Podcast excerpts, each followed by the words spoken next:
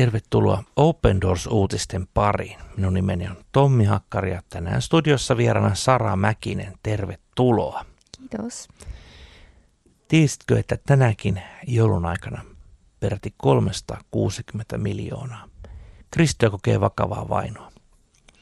Olen tämän tosiasian ehkä toistanut tässä ohjelmassa monta kertaa, mutta se on niin suuri luku, että se kyllä pitäisi saada meidät kaikki, kaikki hiljentymään ja rukoilemaan meidän veljemme ja sisariemme puolesta. Erityisesti jotenkin haastan näin joulun aikaa. Me voimme täällä viettää joulua kaikessa rauhassa, mutta näinhän tilanne ei tosiasiallisesti ole. Nimittäin tämmöiset suuret juhlapuhet, joulu, pääsiäinen, ovat usein hyvin aktiivista vainoamisen aikaa, koska silloin usein kristit haluavat kokoontua ehkä hieman näyttävämmin ja isommin, ja tämäkös ei sitten vainoajien mieleen ole. Siksi veljemme ja siskomme kaipaavat tänäkin joulunavan erityistä rukoustukeasi. Kiitos, että olet mukana kuulemassa heidän tarinoitaan. Haluamme tässä ohjelmassa antaa heille äänen ja kertoa heidän tarinoitaan. Tänään tarinamme tulee Egyptistä. Ole hyvä. Open Doors-järjestö toimii nuorten keskuudessa Egyptin Niilin laakson köyhillä alueilla, joilla kristittyjen vaino on voimakasta. Tarjoamme heille pääsyn turvallisiin yhteisöihin, joissa he voivat kasvaa hengellisesti ja psyykkisesti sekä tuntea itsensä hyväksytyiksi ja arvostetuiksi. Tapasimme nuoria erässä tällaisessa kylässä. Kuuntelimme heitä ja kutsuimme heidät paikallisen seurakunnan kokouksiin. Mitä sitten tapahtuikaan, kun keskustelimme Mark-nimisen nuoren miehen kanssa? Mark asui vanhempiensa ja nuoremman sisarensa Lilianin kanssa kaukaisessa slummissa Assuitin kuvernoraatissa. Markin ja Lilianin lapsuus oli kaukana rauhallisesta. Heidän isänsä käytös oli aggressiivista, vailla minkäänlaista hellyyttä tai huolenpitoa. Hän solvasi ja pahoinpiteli sekä vaimoaan että lapsiaan, kuvitellen tällaisen käytöksen olevan miehekästä Islamilaisen kulttuurin mukaan tällainen käytös kuvastaa miehekkyyttä. Kulttuuri rajoittaa myös vaimon elämää niin, että se keskittyy miehen tarpeiden täyttämiseen ja hänen auktoriteettinsa allealistumiseen. Sheriff ei osoittanut Vadiralle koskaan rakkautta, vaan käytti ainoastaan hyväksi. Rakkauden sijasta heidän talossaan vallitsi ahdistava ilmapiiri, jota säesti sanallinen ja fyysinen väkivalta. Kirkossa käydessään Mark näytti onnettomalta, sulkeutuneelta ja toivottomalta. Hän puhui vähän. Hän vaikutti ujolta, eikä hänen kanssaan ollut helppo keskustella. Eräänä päivänä kenttätyöntekijä Michael otti tehtäväkseen rikkoa jäätä ja tutustua Markkiin, jotta saisi rakennettua vähitellen yhteyttä häneen. Kun Mark alkoi avautua Michaelille, hän kertoi elämänsä haasteista ja kokemistaan vastoinkäymisistä. Mark kertoi vaikeasta lapsuudesta ja kivusta, jonka hän ja hänen sisarensa olivat kokeneet heidän isänsä käsissä. Mark kertoi masentuneella äänellä. En ole koskaan tuntenut rakkautta tai huolenpitoa. Elän jatkuvassa pelossa. Vihaan elämääni.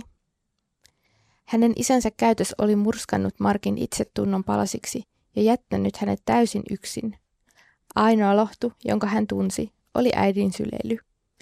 Nyt sekin oli haihtumassa. Kun Mark oli ainoastaan kahdeksanvuotias, hänen äitinsä ei voinut enää kestää kurjaa avioliittoaan, vaan päätti paeta. Hän jätti lapset ja kodin sekä kääntyi islamin uskoon. Mark kertoi. Tunsimme itsemme hylätyiksi ja eksyneiksi. Muisto noista synkistä päivistä jää ikuisesti mieleemme. Hän jatkoi. Isäni halusi avioitua uudelleen, mutta kirkkomme säännöt kieltävät avioeron ja uudelleen avioitumisen. Äidin päätös lähteä vaikutti syvästi sekä Markkiin että hänen sisareensa. He olivat jo eläneet myrskyisessä ja väkivaltaisessa ympäristössä ja joutuneet todistamaan, kuinka heidän isänsä pahoinpiteli heidän äitiään. Äidin äkillinen lähtö lisäsi heidän elämänsä kurjuutta, tunnekuohuntaa ja epävakautta. Äidin lähtö jätti heidät hylätyiksi ja haavoittuviksi, turvattomiksi ja yksinäisiksi. Markin suhde hänen sisarensa kärsi myös, sillä hän kohteli tätä kovasti ja piittaamattomasti oman epätoivonsa vuoksi. Tämän kaiken jälkeen heidän tätinsä alkoi hoitaa heitä. He siirtyivät asumaan hänen luokseen, jotta voisivat pysyä pois isänsä luota. Vaikka täti tunsi surua, häpeää ja noloutta sisarensa kääntymyksen vuoksi, hän päätti olla hylkäämättä sisarensa lapsia. Jo nuorena Mark joutui tekemään töitä ansaitakseen elantonsa. Hän aloitti tekemään vaikeaa työllä ajoneuvon varaosion lastaajana. Nykyisin hän työskentelee ravintolassa. Täti ei ole voinut tarjota kaikkea, mitä hän ja hänen sisarensa tarvitsevat huonon taloudellisen tilanteensa vuoksi. Raskaalla sydämellä Mark tunnusti, kaipaan äitiäni, mutta en syytä häntä, en edes tiedä, missä hän on nyt. Mark oli 13-vuotias, kun Michael kannesti häntä liittymään opetuslapseusryhmään. Taisteltuaan vuosia masennuksen kanssa, hän alkoi viimein nähdä toivon pilkahduksen nuoressa, vaikeassa elämässään. Se oli valonsäde, joka antoi rohkeutta jatkaa eteenpäin. Tässä ryhmässä nuori Mark löysi Jeesuksen rakkauden ja huolenpidon. Michael huolehti Markista ja vietti aikaa hänen kanssaan, tarjoten hänelle neuvontaa – ja auttaen häntä paranemisen ja muutoksen matkalle. Mark löysi lohtua raamatun sanoista. Vaikka isäni ja äitini minut hylkäisivät, Herra ottaa minut hoiviinsa. Vähitellen Markin elämä alkoi muuttua. Hiljattain Mark alkoi saada kiitettäviä arvosanoja koulussa. Hän löysi myös itseään tukevan yhteisön ryhmässä, jossa hän saattoi ilmaista itseään vapaasti, jakaa taakkansa ja osallistua rukouksiin. Hän alkoi viettää hiljaista aikaa säännöllisesti ja opetella raamatun jakeita ulkoa. Nuoruusiän haasteista huolimatta Mark on osoittanut intoa ja kestävyyttä ryhmässään. Hänen elämänsä kulkee selvästi myönteiseen suuntaan, samoin kuin hänen suhteensa sisareensa. Markin kasvun matkalla voi tulla vastaan kompastuskiviä. Hän saattaa tehdä virheitä tai langeta syntiin. Tiimi kuitenkin auttaa häntä ja antaa hänelle tukea – ja ohjausta. Mm. Niin, traaginen perhetausta, missä oli monenlaisia vastoinkäymisiä, josta ehkä juuri niin kuin synkimpänä tämä, että hän ei kokenut minkäänlaista rakkautta, tai näin hänkin sanoo. Ja itse niin kuin nostan tämän yhden, yhden lauseen, missä täällä, täällä sanoo, että tämä hänen isänsä solvasi ja pahoinpiteli sekä vaimoa että lapsia ja kuvitteli tällaisen olevan kovin miehekästä. Ja sitten tässä jatketaan, että islamilaisen kulttuurin mukaan tällainen käytös kuvastaa miehekkyyttä. Niin, kulttuureissa on eroja. Tavoissa ja perinteissä on eroja. En toki, toki tässä nyt väitä, että kokonaisesti, niin kuin tässä nyt niin kuin kaikissa perheissä tilanne to, totisesti olisi näin huono, mutta että kyllähän semmoisia, niin kuin, jos me ajatellaan meidän kulttuuria ja meidän, miten me niin kuin, ö, kerrotaan välittämistä ja rakastamista, niin sekin on toki muuttunut paljon mm. ja, ja, ja ö, miten, miten tota, niin, tämmöiset vääränlaiset mielikuvat niin on todella haitallisia. Kyllä. Se on kyllä tota, jotenkin sitten toisaalta toi niin kuin vastavoima nousee sitten ehkä sieltä, että miten sitten kun toi Mark on saanut kokea sitä rakkautta ja hyväksyntää, niin tuntuu, että se on niin kuin taas laukassut semmoisen valtavan muutoksen sitten positiiviseen suuntaan, että ehkä ää, niin, nousee jotenkin semmoinen, että miten niin kuin yksikin semmoinen ihminen, joka voi tällaisen nuoren elämässä näyttää välittämistä, niin kuin tämä Michael, tämä Markin elämässä, niin se voi olla todella arvokasta, että haluan jotenkin meitä kaikkia muistuttaa, että me voimme olla ehkä se yksi ihminen jonkun toisen ihmisen elämässä. Hmm. Juuri näin. Ja tässä nämä lähtökohdat, lähtökohdat olivat, olivat tuota, niin, niin aika huonot. Haluan tässä kuitenkin kuulijoille, jos nyt oikein ymmärsi tämän, tämän meidän kertomuksemme, niin tässähän oli siis niin, kuin niin sanotusti kirkossa käyvä mm. päällisin puoli oikein kunnollinen ja mukava perhe.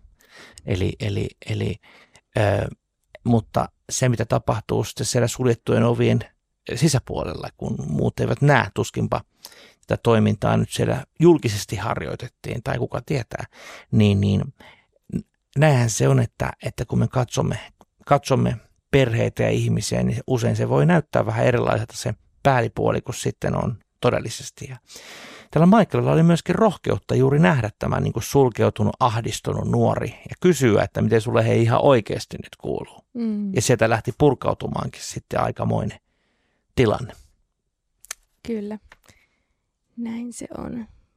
Ja juuri näinhän se on, että kun evankeliumi saa koskettaa, niin sehän todella tekee muutosta. Niin, ja tässäkin artikkelissa hyvin sanottiin, että se muutos ei tapahdu niin kuin yhdessä mm. päivässä mm. tai ehkä yhdessä vuodessa. Kuka tietää yhdessä ihmiselämässä? Kyllä. Vaan se on pitkä prosessi, mutta se on kuitenkin lähtenyt käyntiin ja se on antanut sitä toivoa. Mm. Ja tästä näin. toivostahan aina, aina, aina evankelimissa on kysymys, että Jeesus antaa toivon ja Jeesuksen kanssa kulkeessa meillä on, meillä on aina toivoa. Mm-hmm. Vaikka olisi näinkin huono tilanne kuin Markilla oli lähtökohtaisesti. Just näin. Ja myös se, että vaikka niin kuin tässäkin sanottiin, että Markkin ja me kaikki varmasti kompastellaan matkalla, niin silti meillä on se Jumalan armo ja tai meillä saa olla toivottavasti se yhteisön tuki myös, joka sitten nostaa näissä tilanteissa ylöspäin. Näin on.